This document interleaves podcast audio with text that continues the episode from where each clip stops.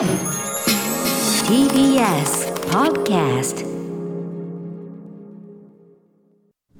時刻は8時になりました。TBS ラジオキーセーションにお送りしているアフターシックスジャンクションラジオでお聞きの方そしてラジコでお聞きの方もこんばんは。金曜のパートナー TBS アナウンサー山本貴明と今夜は歌丸さんも一緒です。よろしくお願いします,、はいしします。そして本日のお相手は福田理香さんです。改めてよろしくお願いします。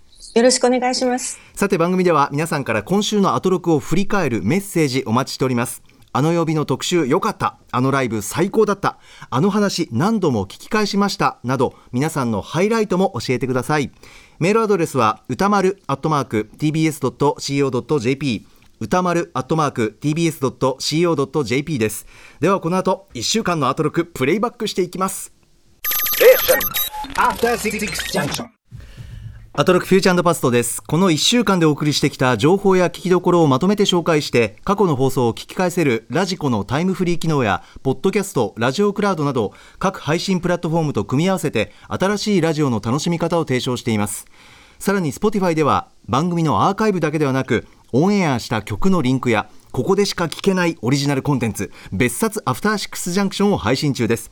さて今週は、ゴールデンウィークの特別企画教えてカルチャー先生の延長戦でございます。ラジオにまつわる素朴な疑問が大変多く寄せられたのでその特別編を歌丸さん熊崎アナウンサーそしてラジオ先生として当番組の橋本プロデューサーの3人でお送りします。ということで歌丸さんこちら聞きどころ満載と聞いておりまして、はい。例えば AM、FF、FM 芯の違いであるとか熊崎アナウンサーは初登場ですし別冊は、それから伝説と言われているそうなんですけど伝説の番組、はいはい。熊崎アナウンサーが過去に担当したうん「興味 R」という番組についてどう思っているのか、などなど、はい。はいうん、あのそうだね。なんかだいぶいっぱい撮ったんですけど、はい。記憶が薄れてますね。何を喋ったんだっけあなそれだけボリュームがあった。ボリュームありました。あー。8結構80分ギリギリまで喋ったんだけど何話したっけ？それだけ情報量が内容が詰まってたからでしょうね。うわやこれいいな。いいメンバーだな。楽しそう。がやっぱその興味あるの話になると なんか独特の変な感じっつうかこうなんつうの？でもなんかあ熊崎君としか言いようがない何かがすごくだそれ言語化しづらいんだよね。ああいやわかりますよ。熊澄っていうか熊崎穴美っていうか。言語化しづらい面白みで それで多分記憶が薄れてるのかもしれませんねこれね。だから渋い顔してたんだ。いや渋くない渋くない。いやいや あのあっという間に80分経っちゃってたんだけど。えー、そう。えー絶対聞きます、はい楽しそう。この後9時に更新でございます。すべてがまとまったプレイリストが便利でおすすめです。はいさて改めて福田さんよろしくお願いします。よろしくお願いします。海の幸山の幸に関してはどうですか？すいません、私がもう、あの、推しのことになると頭が違う。多くのね。ここで、ここで喋んなきゃいけなかったんです。多くをね。あ全然大丈夫です。全然全然。はい。いや、でも、私たちは人間じゃないですか。ええ。はい。だからやっぱ、幸でいいと思うんですよ。なるほどね。そうですなんか、原始時代からの流れを考えてみてください。はい、食べられるがものがあるということ自体が、ラッキー、フォーチュン、幸ですよ。確かにねその食べ物がある自体がね確かにそうなんですよ。これ食べられる。しかも、あの、分析とかできないから、はい食べて死ぬ、食べて死ぬを繰り返してたんですよ。うんうんうんでも、フグはここを除いたら食べれるようになったとか、ねうんうんうんそうなんですよ。そういう、なんだろうな。でも今でもまだ解決ついてないじゃないですか。食べ物について。まだねこれを食べたらいいとかって絶対私嘘だと思ってるんですよ。これだけ食べればどうこうとか、うんうんうんなんかバランスよくとか、はい今は、今はこの学説。うんうんだけど、未来はまた変わるかもしれないっていう。変うん。だから、まだ全然食べ物については解決してないんです。確かにね何も。うんうんうんうんみんなこうやって、あの、何々を食べてこうこうあれしてきましたけれども、何歳で死にました。では、って言ってみんなこう、うんうんなんだろう、そういうデータを残しながら、ん人類は進んできたっていう認識です。なるほどなのでまあ、うん幸で、食べれるものは幸でいいまだだから要するに我々からすれば、うその降ってくるものっていうかねいただまだやっぱりよくわかんない。だってそうです。魚なんかさやっぱり、うん。取ってきてんだもんね海にいるのをさ。そうですよ。すごくない？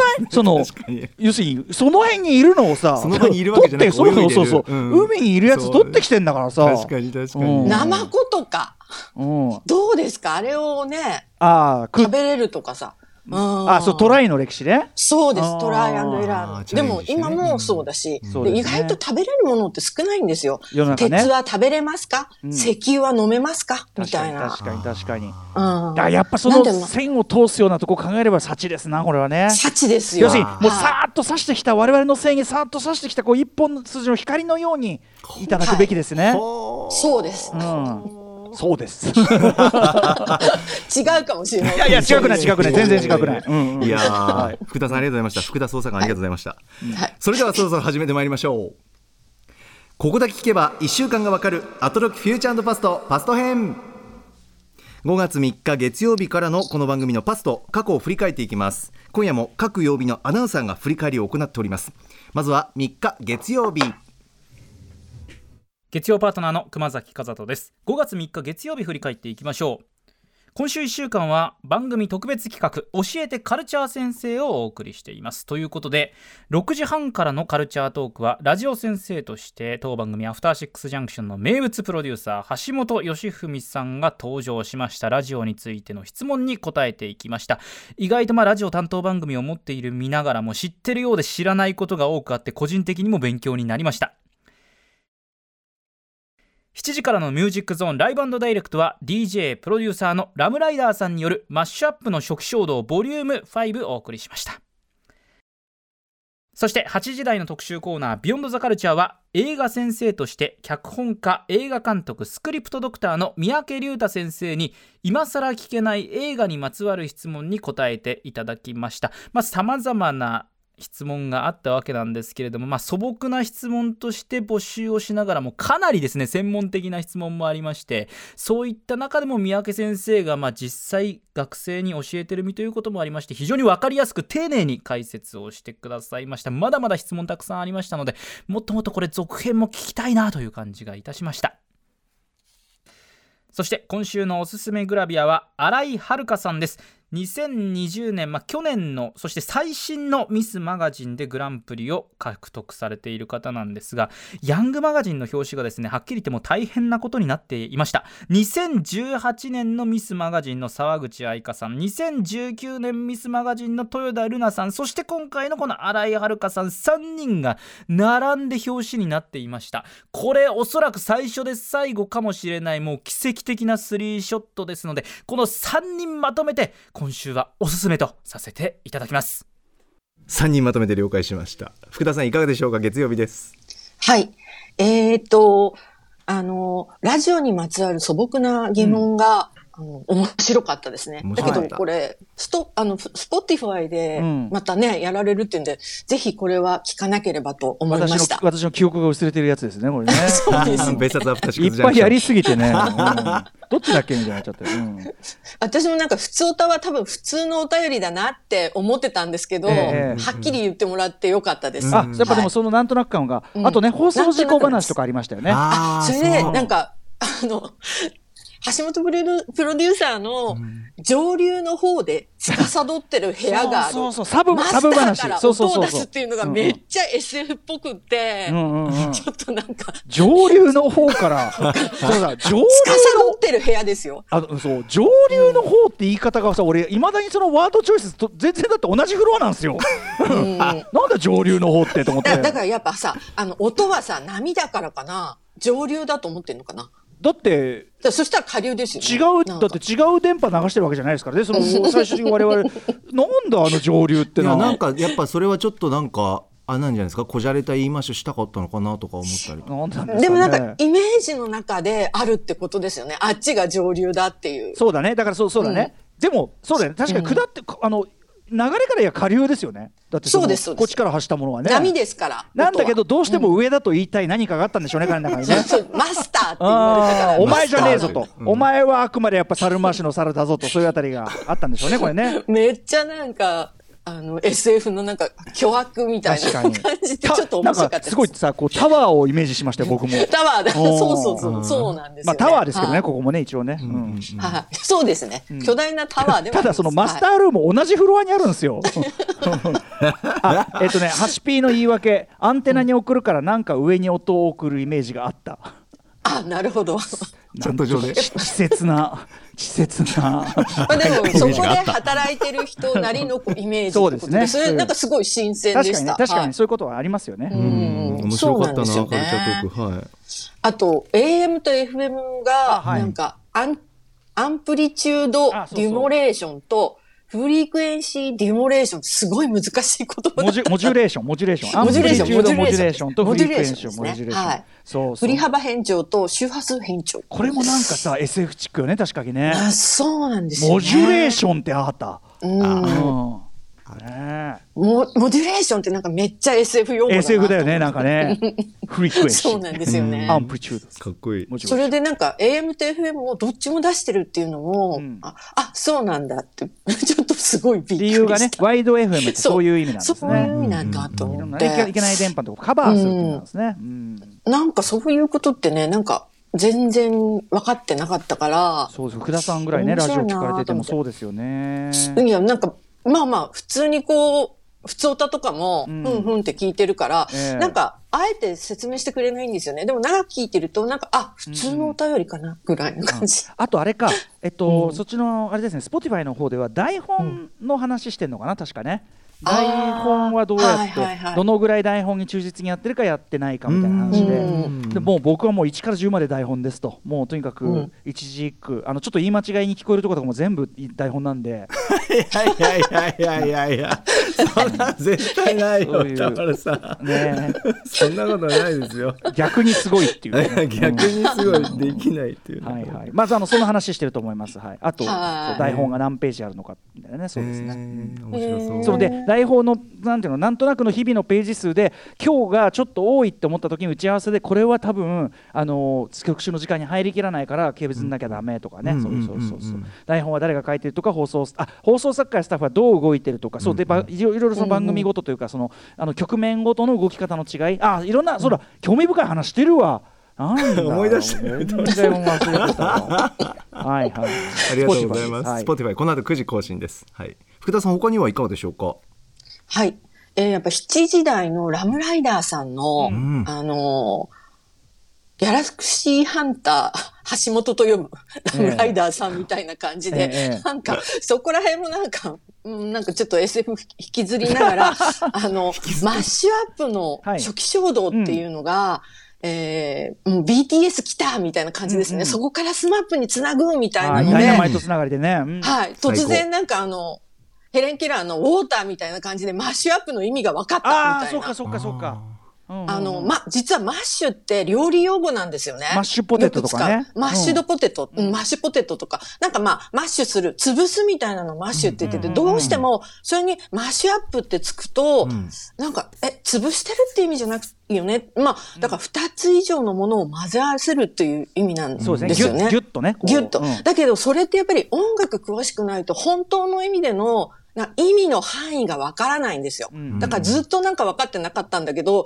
なんか、あの、マッシュアップ、ダイナマイトのマッシュアップをうん聞いたら、なんか、たあの、 water みたいになったんですよ。だから、うんうんなんかラムライダーさんありがとうございますっていう感じなんですね。ねえで、実はこのマッシュアップっていう言葉を調べてみたら、うん片方はボーカルトラック、もう片方は伴奏トラックを取り出して、それらをもともとあった曲のようにミックスし、重ねて一つにした音楽の手法であるっていうふうに、まあ、書いてあったんですね。うんで、も、この言葉自体はもともと音楽業界で使われてたんだなと思ったんですけど、うんうん実はそれが逆輸入して、ほうほうほうえー料理用語にもなってるんですよあ。なんとかとなんとかのマッシュアップみたいな。えーそうです。例えば、クリスピーチキンワッフルマッシュアップとか。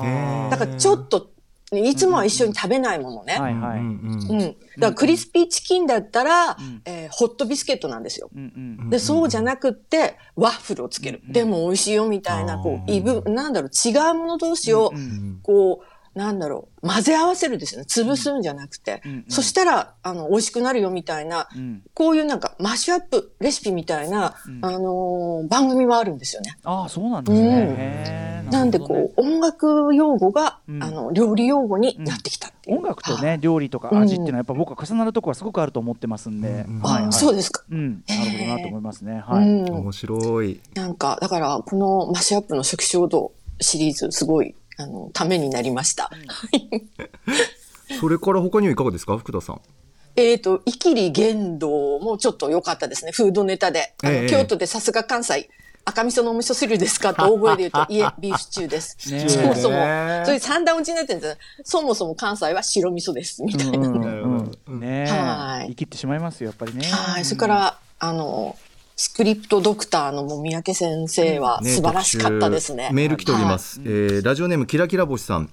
今週のカルチャー先生週間どれも充実だったのですが中でも印象に残ったのは月曜日。映画先生こと三宅監督の質問への回答がもう圧巻。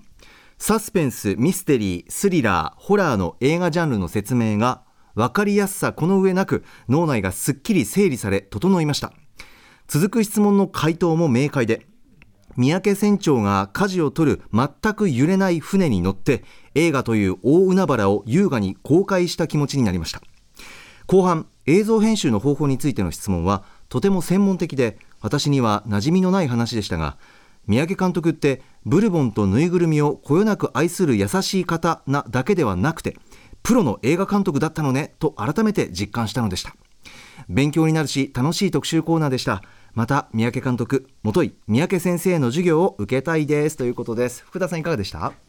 もうね、令和版オーディオ夜のミステリーを聞いてください。めっちゃ怖いです。あの、三宅先生って言いたくな、もう先生だな。もう舐めてたんですよ。なんか、あの、映像ないから、まあ大丈夫。もう本当になんか、あ作品をねそんな怖くないだろうと。そうですよ。ええええ。音がね音のがやばいですよ。すごいですよ。あとね、都市伝説、もうみんなが知ってる都市伝説を二つ組み合わせて、最後にもう一個オチをつけて、めっちゃ怖がらせるとか、キャンプの話も怖かったなみたいな感じで。いやもう、あの、この先生の講座を聞いた後で、ねここの、のうん。そうですね。あの、撮られた映画なり、あの、夜のミステリーを聞いていただくと、うんうん。すごく、あの、ますます深く理解できると思います。うんはい。あーありがとうございます、ぜひ皆さん夜のミステリーも合わせてお聞きくださいさあ続きましては4日火曜日です火曜パートナーの宇垣美里です。5月4日火曜日振り返ります。今週1週間は番組特別企画、教えてカルチャー先生ということで、6時半からはカルチャートーク、アニメ先生としてアニメ評論家の藤津亮太さんにアニメについての質問に答えていただきました。セル、もうないんだとか、監督と演出の違いとか、ぼんやりとしか分かっていなかったことが見えてまいりました。手塚治虫先生、濡れ衣だったんですね。7時からのミュージックゾーンライブダイレクトはトラックメーカーのカバナグさんのスペシャルライブでした。そして8時台の特集コーナービヨンドザカルチャーはヒップホップ先生として音楽ライターの渡辺志保先生が登場。今更聞けないヒップホップにまつわる質問にお答えいただきました。ウェッサイが何か、どのような音楽を指しているのか、トラップや東側の音楽と聴き比べることでやっと理解できました。そして、チェケラーの罪深さも何も分かっていませんでした。でも悪意はありませんでした。あれですかねあの関西人に儲かりまっかーって振る感じなんですかねうん、反省。チェケラはこれアトロクで 歌丸さんと会ったばっかりで。はい、あの第1回のね 紹介に僕があのラップグループやっておりましてって言ったらこうちでもねそのあの説明すればするほど宇垣さんがすまながってそこま全然責めるつもりじゃないんだよ。全然俺それ怒ってもいないし 全然全然全然いいんだよとお互いさすいません。ね目の前チェケラで言ったんですよね歌丸さんのねもあので。もね総裁のろあのなんか珍しい狼狽ぶりと言いましょうか、あの聞けるという意味であれですけど、ね、宇垣さんそんなにすまながらなくていいんだよって終わった後もね もななぜそんなにすまながらなくていいかっていう話もねしてるんですけどね。そうですよね、んそうなんですよ。親族を持っているという。貴重な宇垣さんという。真面目だからねやっぱね。ええうんそうですね、火曜日深田さんいかがでしたか？いやー、藤津先生も素晴らしかったですね。もうなんかやっぱり本業になると皆さん縦板に水っていうか、確かに。なんか学校の講義を聞いているような感じで、いやなんか本当にセルは今使われてないっていうこともよく知らなかったんですよ。アニメ見てるとかあり言っても。ますよねそのレベルもね、うん。全然ね、うん。あそんなに多い、うん、なんだろう、セルじゃないのが多くって、あれなんだって。だからお父さんは大量の作画が必要だと言えばよかったみたいなね。あ、そうか、作画って言えばいいんだみたいな。コンピューター的に書くんでも作画は作画ですからねとか。なんかそういう話とか、あと、あのーなんだろう。手塚先生の濡れ衣をきっちり晴らしていただいた、はい、うん。功績は大きいかなと思います。いやはい。やっ。ぱその我々もそういうね、ふ通説をなんかね、なん検証もせずに飲み込んじゃってますからね。そうですね。なんかそれが本当に、なんか、ああ、さすがだなっていうか、うんなんか細かいところに、うーん、こう見てらっしゃるし、その、その現場にいたじゃないけど、現地取ってるようなこととか、相当やられてるんだなと思って、うんん、うんこうやって出てくださる裏に、どれだけの、こう、好奇心と、うんうんあの、分析能力がと思いました。三宅さんはいとあと共通してるのはやっぱり授業をやられてますからね。そうですね。うん、教えるのうまいですね。そうですね。うんはい。それから福田さんあとははい。渡辺先生の b ボーイ、b ガールの意味はっていうのが、これね、本当に、私もあるんですけど、素人の人が、あんまり詳しくない人がポッと投げかけた、はい。こう、質問が一番答えにくいっていう場合ってあるんですよね。うんうんうんなんかうんうん、こう、淡いみたいなところを聞いちゃうんですよこれ料理とかお菓子の世界でもありますか？そういうの。はい。やっぱり、あの、ジャムとプレザーブとコンザーブの差はとか、カートってどういう概念ですか？カードってどういう概念ですか？って言われて、ちょっと私はね、かなり1時間ぐらい使いますね、みたいなね。そんな感じなんですよ。うん。多分、この b ボーイ、b ガールもそういう感じだったんだと思うんですけれど、すごくわかりやすくまとめてくださって、うん、あの、なるほどという解説でしたね。ぜひ、ここはもう皆さんも聞いてみてください。うん。はい。はい。で、あの、オールドスクールのラメルジー曰く、あはい。B 動詞の意味だったと思うという歌丸さんの補足もうんナイスみたいな。そうあのまあそうあの B 僕は B 同士と解釈しててとか、だからねその本当に始めた人たちでさえそんな感じなんだから、うん。まあ、うん略してるんだからそこにいろんな意味重ねてるのは間違いないわけで、うん。まあまあまあっていうね感じがしました。ねだからなんかすごいねその定義論争が僕らの中でわある種そのうん。ラメル G の若干こう独自解釈みたいのがしかもお一番オリジネーターから出たことでちょっと終止符ってありましたねなんかね。なるほどなんつって。うん。あとなんか、ライムとフローとはみたいな。ライムはうん。あ音歌詞。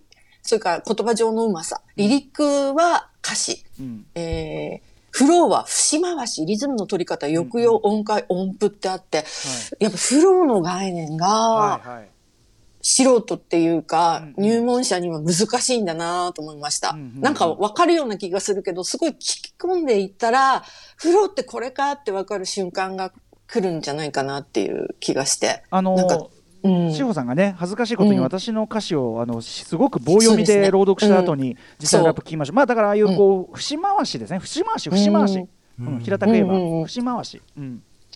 それでやっぱかっこいいとか、あなんか、うまくこう、うん、心に入ってくるとかやっぱあるんですね。まあだからうん。音楽的な面ですよ。メロメロディーとかもあるしラップ。メロディーとかリズムとか。メロディー。そううん。純粋に音楽的な面の評価のことを言うと考えて間違いないと思います、フローは、うん、なるほど、なるほど。そうそう。あと、トラップの概念がやっぱりね、結構手強かったなと思って。うんうん。やっぱこれ聞いていくしかないなっていう気がしました。結局そのあるジャンルを形付けてるものって複数の曲の代表的な複数の曲の共通する共通あの特徴だけだったりするんで実は、うん、うんそこまでそのが要するに科学じゃないからそこまで厳密に実はやってる側も定義してるわけじゃないし、うん。そう。あのこれは微妙に定その定義からずれるとこもありますがそれです。その感じ出てるでしょ、うん、確かにその感じみたいな、なんでねまあそういうのはもうある程度はねだからその、うんやってる側もまあねまあまあまあみたいになってるんだって思っていただくくらいでいいですよジャンル分けなんて、はいそそんなとこうんありますよ、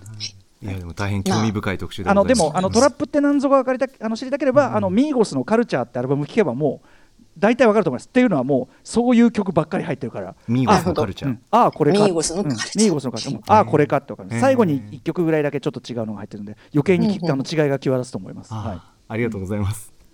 ということでこちらの8時台の特集コーナーも音楽流れますんでライブダイレクトのコーナーと合わせてラジコタイムフリーで聞いてみてはいかがでしょうか続いては5日水曜日です水曜パートナーの日々真央子です。5月5日水曜日、子供の日の放送を振り返ります。6時台のカルチャートークは DJ 先生としてライムスターの DJ ジンさん登場です。DJ にまつわる素朴な疑問に答えていただきました。DJ ジン先生の言葉で私最大にあの心残ってるのは、つまみは最大の見せ場であるということ、一体何をしているのか、どうしてそのつまみが大事なのかというところをですね、わかりやすく解説いただきました。あの、このつまみっていうのはお酒のつまみじゃなくて、あの、くるくるする方のつまみです。そして7時からのミュージックゾーライブダイレクトは結成30周年を迎えておよそ8年ぶりとなるフルアルバムサウンドアライブをリリースされました東京ナンバーワンソウルセット番組初登場。ぜひタイムフリーで聴いてください。8時からの特集コーナー Beyond the Culture は聞いている人も喋っている人も得をするウィンウィン企画。ヒップホップと生演奏の歴史を知れば MTV アンプラグドライムスターがもっと楽しくなる特集。 featuring Mummy-D & 竹内和武。今回ヒップホップと生演奏の関係についてそしてその流れを変えた名曲とともに歴史を振り返った上で今回ライムスターさんとバンドマスターを務め全体の構成を担当した竹内さんがどんな MTV アンプラグドライムスターを作りたかったのか作り上げたのか解説していただきました。D さんは非音楽が音楽に届いた場所だったと話していましたが、まあ、改めて今回のステージがこれからにつながっていくような今までにないチャレンジが詰まっていたんだというように感じました。音楽史に残るステージとなったと言っても過言ではないと思います。私ももう一回見なきゃ。以上水曜日でした。はい水曜日も本当に楽しいコーナーばかりでしたが福田さんいかがでした？はい。ライムスター揃い踏みの日としての 歴史に残るでしょうみたいな感じで。ね分断出演ですけどね。うん あの、カルチャー先生で、うんあの、DJ ジン先生の、うんあの、DJ の種類の、こう説明とか、はい。それでなんかすごいふんふんって聞いてたら、なんか、歌丸さんも、はい。マミー D さんも、うん。なんか、めちゃくちゃ DJ ジンさんがまともだったって、うん。感想で、いつもは違うんだなと思いました。あのー DJ の話の時はまともなんだっていうのがね。余計な受け狙いとかがなくて本当に聞きやすいっつって。いやでも本当にジンさんのお話すっごいもうなんかん。優しい毛がすごく出てるし穏やかに本当に分かりやすくいい先生って思いました。もう。ん。うでとびきりつまみ気になってたんではいはい。本当にすっきりしましたしなるほどね。つまみかっこいいけど何してるんだろうってうんうん。めちゃくちゃかっこいいなと思ってたんですよ。つまみいじりが僕 DJ の方のジンさんの見て見たことあるし。つまみを守る人だったんだ。いやあのあのちゃんとあれよ。あの必要な時もあるんだよ。あのそれが分かってすクラブごい嬉しかった。DJ とかの時は本当に必要、そのそうそうそう。音質を整えたり音量を整えたりはい。絶対必要なんだけど、うんうんそそれ以外の瞬間もあるから。それも見どころっていうか。うん。それ以外の瞬間にさそう。で、なんか、それは醍醐味を感じるアクションで、そうかっこうあこいいねの曲をかけたからのつまみをいじるのをみんなやりたいのだ説っていうのが、あのそうなんだ。そうそれはそのねあのねクラブとかに行ったことある方は分かると思うけどうん。やっぱりそのガッてこうやってお低音切ったりとかっていうところが、うん。要するに DJ における分かりやすい演奏のパートなんですよね。うんうん音がガッて変わるから。でうん。バーンって戻した時にその音をガーンって戻しただけでドーンって盛り上がるからうん。あたかもやっぱりその DJ が操ってこう盛り上げてるっていうまあまあ実際そうなんだけどそういう風に見えるんでやっぱ確かにパフォーマンス部分なんですよ見せ場なんですよね確かにね。アクション込みでかっこいいですもん、うんうん、かっこいいですよね。ドヤーってとこですよ本当に。はい本当に好きうんあの瞬間なんかでも本当に、あクラブで DJ っていうのは、音楽に関わるなら何か表現したい人には一番敷居が低いかも。ねおっしゃってました曲をねかけられれば DJ 的行為ねディ。スクジョッキー、うんそうなんですよね。学んでいくと知識やセンスは必要。だけど、まあ、それは曲と曲をつないで、ストーリーを紡いでいかなくてはならないっていうのが、なんか、すごい詩的な表現うで、ん。よかったですね。ははねえ、うんあのいやそこら辺はやっぱさすがなんていうのかな、いろんな場に行って多分 DJ として説明する機会も多いのかな。あなんかあうんのあこんなす素敵な説明の仕方するんだと思いました。うんあの日頃の我々が下向くしかないあの喋り方すると。い。そそんな感じっていうのがすごいショックでし歌丸さんと D さん、ええいつもライブで、はい、長いし余計あとすごいやっぱ余計な受け狙いがねた。うんうんなるほど聞き。づらい。あと、結構、7時台の、まあ、実質、ライムスターと台湾の川鍋さんのトーク、あの、はい。な東京ナンバーワンソウルセットもはい。良かったですね。うんうん。はい。こよかったですね。これはね、まあ、私が何か言うよりも、ぜひ聞き直してください。ラジコタイムフリーでお願いします。はい。で、8時から1いっちゃいますかね。はい特集こちらはいメールいただいております、ラジオネーム野暮天な連中さん。水曜日のマミー D 先生と竹内和武先生のヒップホップと生演奏の歴史特集。面白かったです単純に生演奏にラップを乗っけてもヒップホップにはならないなど初心者の自分にも分かりやすく教えていただいてよかったです。D さんがめんどくせえなぁと言いつつ半生感など NERD の説明を丁寧にしていただいたのも良かったです。通信状態が悪くて途中和武さんの音声が落ちた時もそこまでの男ということなど面白く対応していて さすがだなと思いました。笑い、えー D さんや和武さんのお話を聞いて MTV アンプラグドの味わいもまた深まったのでブルーレイ見返します。ライムスターのあライブです。いつか生のライブでライムスター生演奏第2弾を見たいなと思いました、はいし楽しみにしてます。ということです。はい。うん。福田さんいかがでしょいやー、すごい面白かっうたですね。ねえもっともっとこちらの特集も聞きたかった本当に そうなんですよ。あの、歌丸さんとマミー D さんの、まあ、なんか掛け合いじゃないけれど、そういうのも聞け、トークでの掛け合いを聞けて、なんか、やっぱ面白かったですね。やっぱそうそううん結構、時間がきっちり長いですからね。はい。で、やっぱ、ヒップホップと生演奏のそもそもの歴史っていうのが、私なんか考えたこともなかったんで、すごい勉強になりました。確かにそうだよ。こう、レコードをつないでやってたから、その、生演奏とは、遠いものなのかもしれないけれども、実はいろいろな試みが、この歴史上されていたっていうのは、あの、本当に初めて知ったという感じで、はい。はい。いやーじゃあやってよかった。うんううんん。はいはい。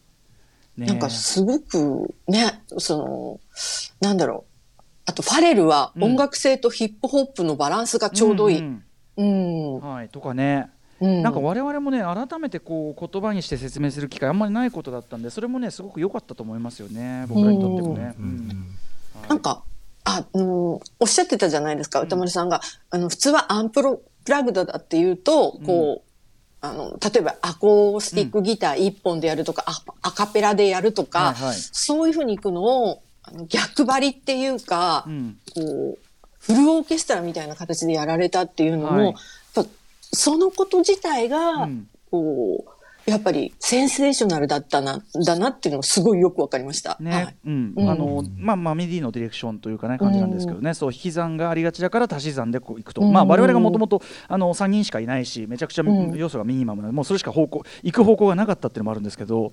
そうなんですよね。はいはい。でもやっぱそこは、やっぱね、工夫ですよね。うんそうだ。その手があったみたいなのが、そうでやっぱ。こうふっと降りてきたのかなと思って、うんうんうんなんかやっぱそういう瞬間ってやっぱり仕事をしてたら幸せですよね。はいはい。なんかパーッとこう明るくなるっていうか、うんうん。よしって、なんかこう、方向性が見えたみたいな、ううん。ん、なんかそういうのすごい感じてなんかお話として、なんかうんうん。そのなんだろう、クリエーションの現場のお話としてすごい面白かったですね。あはい。嬉しいです。はいうん。皆さんぜひうんあのこちらの特集聞いていただいてさらには先日発売された MTV アンプラグドライムスターこちらもですね恐縮でございます。チェックしていただいてさらにということで恥ずかしながらやっております恥ずかしながらえーあと、衣装がめっちゃかっこいいです。三人とも。はい。ん何がかっこいい？衣装が。あ衣装ねめっちゃかっこいいです。ね、衣装のこともね触れていただいてましたよね、うんあえてだからそういう清掃でというところもすごくそうですね興味深かったですね、うんはい、ぜひぜひチェックしてくださいあのこちらの特集も音楽流れますのでラジコのタイムフリーで聞いてみてください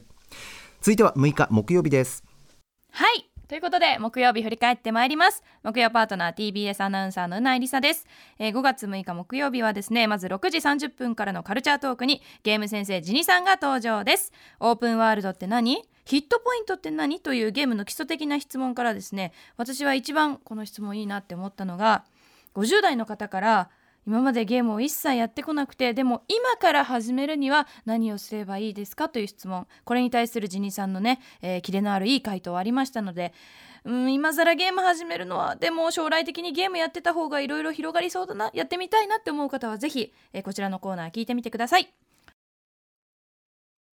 そして7時からのミュージックゾーンライブダイレクトはザ・バンドアパートのアコースティック編成版ザ・バンドアパートネイキッドが登場。スペシャル取り下ろし音源を披露していただきました。そして8時台の特集コーナービヨンドザカルチャーはゲーム実況先生ストリーマーの釈迦さんが登場。ということで、えーあの私もですね TBS の方でゲーム実況だったり、えー生配信などをさせていただいておりますので、まあ、当事者として釈迦さんがお話しする一つ一つの言葉がですね非常に勉強になりました。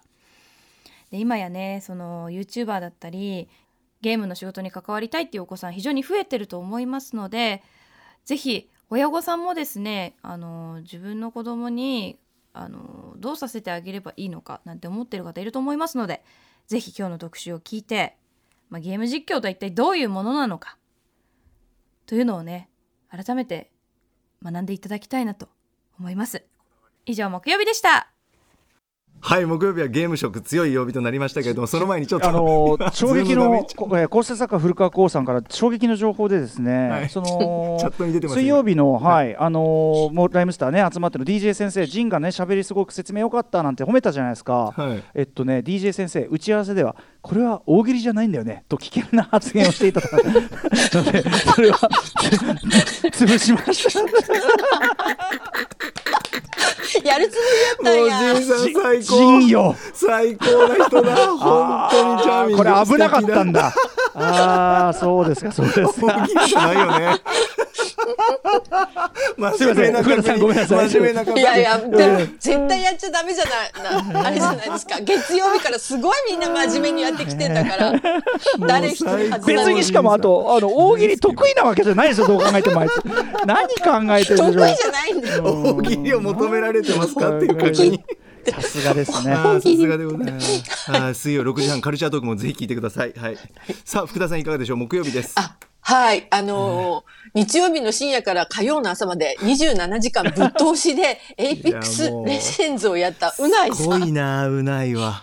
ねえ。まず、あーそう、そうこうしてても宇内さんは、俳優座劇場の朗読劇にご出演なさいます。6月22日。そう6月22振れ日はい。今日も昼帯おすまし顔で出てましたよ、そうです。よんやっぱさっきあの広帯のだから楽屋入りで僕ちょうど被ったんですけど、ええ。すごいやっぱり楽屋入りからおすまし顔でやっぱりスイッチがやっぱり本当におすまし顔。はい。ああ今行くんだなっていう。爽やかな。27時間ゲームやり続けた本当に。人がね。プロですね。プロやなーっていうはい。だからやっぱゲームが癒しになってるってことですよね。そうですねきっとね、疲れたとかそういうことじゃないんですよね。ねいいですね。なんか、気力が充実しましたみたいな感じで、またその、お仕事に戻ってくるっていう循環になってるのかなと思って。はい。ありがとうございます。はい。それからええはい。あの、ジジーさんのね、うん。あの、ゲームが作られた時の社会情勢に触れながらゲームを紹介する人みたいな、あの、そういう方だというふうなことで、まさになんか、すごい、えー、53歳のゲーム、今まで触れたことがない、何を買ったらいいのっていう、なんか、そういうことにもね、お答えされて、任天堂スイッチを購入して、あつ森か、ファイナルファンタジーという、なんか、なるほどというようねな、うん。うん。あと、ラジオネーム、元祖テンピュールマキさん。うん。あなたは私ですか？私はあなたですかって思いました。あのしファンタジー小説の中に出てくるそのゲーム用語の説明ですね。ははい。い、そうなんですよ。うん。私もだから、そのチートっていう概念がわからなくて死ぬほどあの、ネットのフうん。ァンタジー小説を読んでいるので、うんうん。なんかそうなんですよっていうことで、なんかうん。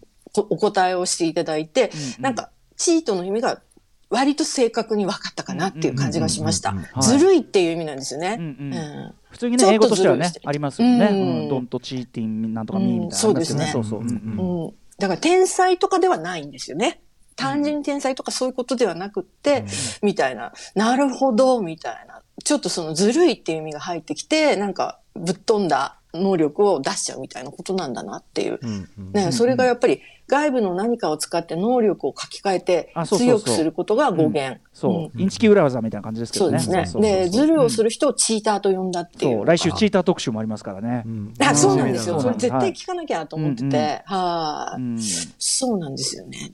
ドラクエの源流はテーブルトークゲームのダンジョンドラゴンズっていう、まあ、そこら辺からそういうステータスとかチートとか MP とかがだんだんこうなんか用語として定着していったんだなって、ね。うん。HP とかねなんかあんまりうん。それこそ、あの中小概念計算じゃないけどさ、うん。あんまりこう何の略か考えずに今使っちゃってますけど もうなんかホームページかと思いましたよ私 まあでもひどうやって見分けてなんかこうゲージがさそのあの格闘ゲームとかのゲージがねこう減ってくうんイメージみたいのは確かにあるんだけど、でそれが減、うん。なくなったらゲームオーバーわかるんだけどヒットポイントでどんだけな、あの当てられてもいいかっていうことだってああなるほどっていう。うんう面白かったんなるほどね。うんあと MP がマジックポイントでしたっけ？そういうことですね。はい。うん。魔法が何回使えるか。うん。ね。うん。なんかなるほどってね、意外と考えてみないとうんそうですね。よはい。うん。あとカルチャー先生のゲーム配信者でストリーマーの釈迦さん。はい8時台の特集コーナー。はい。すごいですね、うん。なんか連日1万人の視聴者を抱える一人配信者ってすごくないですか？すごいですよ、うん。釈迦さんは本当に、うん。ねあ面白いなと思ってなんか全然そういう風なあのこうなんだろう。うん。ゲームに詳しくないので、ん。なんか本当にこうちょっとやってらっしゃるのを見たんですけれども面白いですね。